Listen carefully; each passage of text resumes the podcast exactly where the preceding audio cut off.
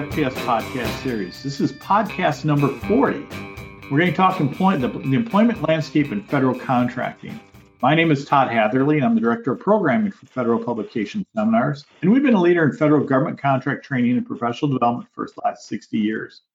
And every year we train thousands of businesses, federal agencies, and individuals on the legal, regulatory compliance, and accounting nuances found in the federal regulations through nationwide classroom, online, and in house sessions. This podcast is just a small sampling of important content you, as a contracting professional, can expect from attending an FPS program, whether in person or online, live or on demand. You cannot find another source with the breadth and depth of experience, knowledge, and content anywhere. So please visit us at FedPub Seminars, fedpubseminars.com for more information. Well, today joining me is Eric Norvell. He's an employment consultant to the industry and like I mentioned at the beginning, we're going to talk a little bit about the landscape of employment. You know, with the whole whole great resignation that everybody's talked about over the past year or so, uh, COVID, and uh, people working from home.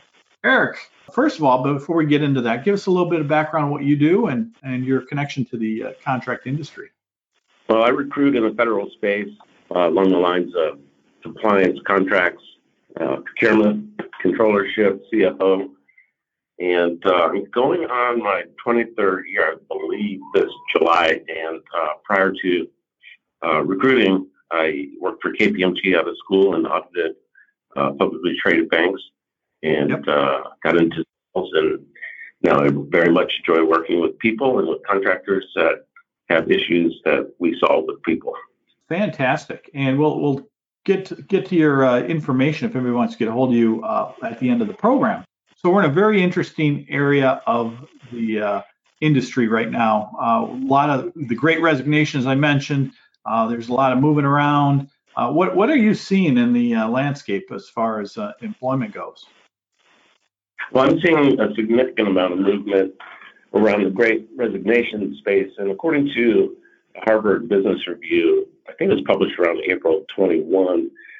The highest rates are among the mid-career employees. So those that are between ages 30 and 45 have an average increase of uh, resignation of more than 20%, and that's between 20 and 21. And Wall Street, the, the, the or I'm sorry, uh, the article referred to one of the main causes as a drive for a desire for compensation, or uh, more compensation, advancement opportunities and work environment. And what they mean by that is work-life balance, corporate culture, a collaborative corporate culture, um, and the opportunity to work 100% remote, which is interesting because it ties into a Wall Street article uh, based on a poll in about 1993. And the Wall Street article basically took a look at job transitions and identified the top three drivers as being compensation, advancement opportunities, and work environment. All right. Very so cool. Now, so, yeah, so I was going to say the greatest need is those that have experience between 8 and 15 years, which drives an increase in their market value. Absolutely. So that mid kind of the mid uh, career type of folks. Yes. So tell us what what you're seeing as far as in the federal contract in you in your world. What are companies asking for? What are employees asking for? You know, is there is there a lot of movement going on in the federal contract space? There's a lot of movement and it seems like now that incurred costs are caught up, DFARS is now the trend. So if you just type in DFARS on LinkedIn, you'll come up with 3,150 openings in various different areas of expertise. And then you'll find about 2,300 on Indeed. Um, so then if you say, okay, well, what was the average increase before December of 2019 or pre-COVID on a job transition? It was more like 10 to 15 percent. And now those folks with between 8 and 15 years of experience know they're in demand. So it's more like 25, sometimes 40%. Wow, that's yeah. quite a bit. Yeah, and it's an it's about a 90% counteroffer situation. You, you know, mentioned the Wall Street Journal, uh, the article there. What are some of the benefits and things that maybe hard or soft benefits that uh, uh, em- employees are looking for and employers are willing to give?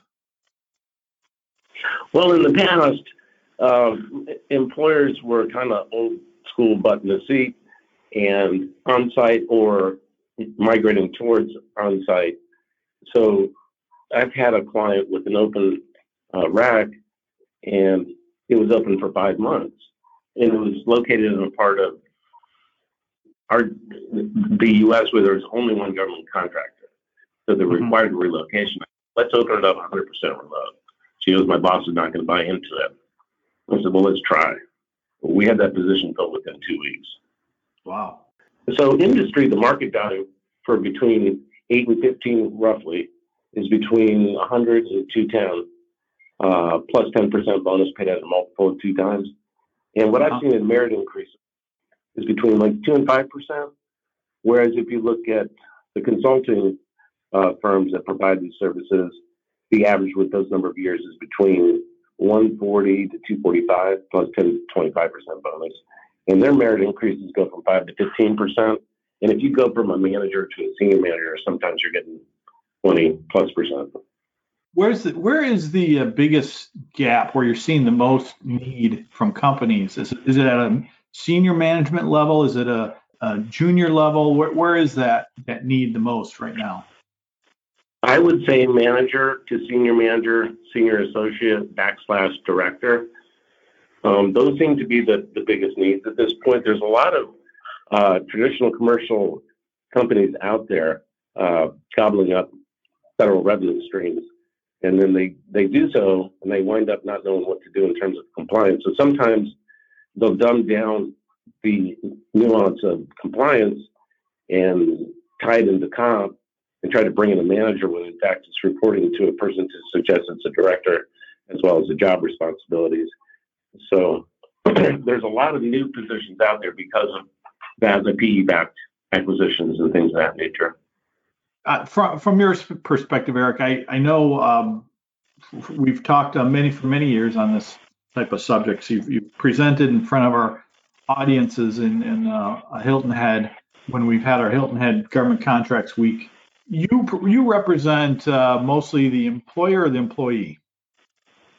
The employer, but the employee is going to feel like my my client, even though my client pays my fee, because in the end, I'll walk them through the process in terms of how they basically change control in the interview and don't do the interview in the interview, but do the job.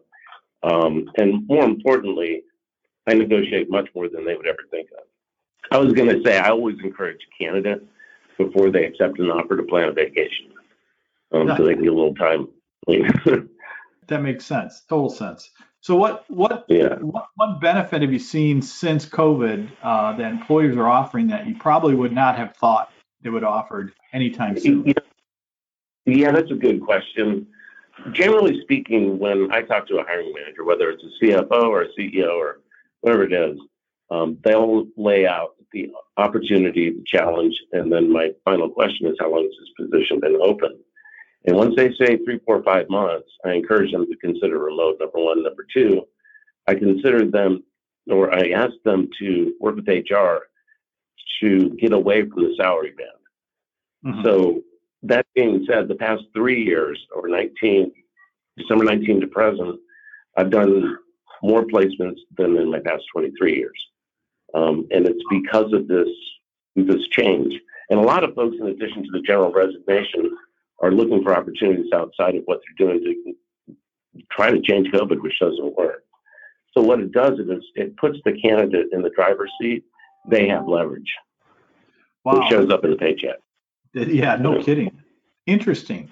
So, um, just to wrap up, I know you're busy, Eric. Uh, I'm talking to you, and you're in uh, you're out of the country at this point in time. But what are a couple think key things that uh, employers or employees should be uh, preparing for uh, when when looking for uh, either an employer or looking for a new new employment opportunity?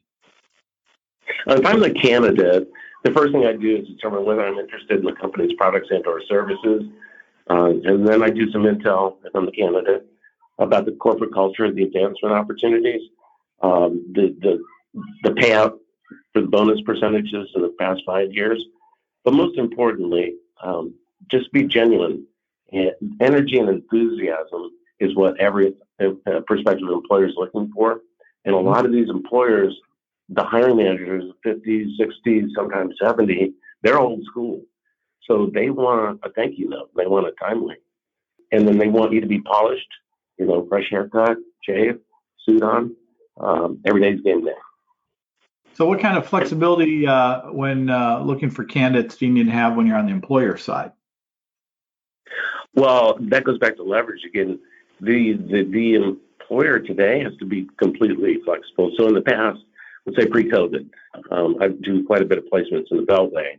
If I have a slate of let's say three candidates, and I talk to my prospective hiring manager about these candidates, um, he'll say, okay, blah, or she'll say blah, and I'll say, okay, this person asked me out of the three if they would telecommute one day a week because it's three hours um, commuting. And the person, the hiring manager said, well, who's that person? I'll say, well, Joe Blow. Then the, the employer or the hiring manager would say, okay, take them off the slate. And I'm going to talk to them. So now the employer has no leverage. They have to be flexible. Good advice. Uh, Eric, if yeah. uh, a hiring manager of some type want to get a hold of you and, and use you, uh, use your services, find candidates for them, how would they get a hold of you? Area code 704 609 7220. Excellent, Eric. I appreciate your time today. I hope you enjoy your uh, your uh, little bit of a time off here and uh, get back to this. And we'll we'll be talking to you at a later date. Uh, great. Todd, thank you for your time. Thank you. And as always, if you have topics you want us to cover in a podcast, please send me a note at todd at fedpubseminars.com. Until next time, stay, keep your distance and read the FAR.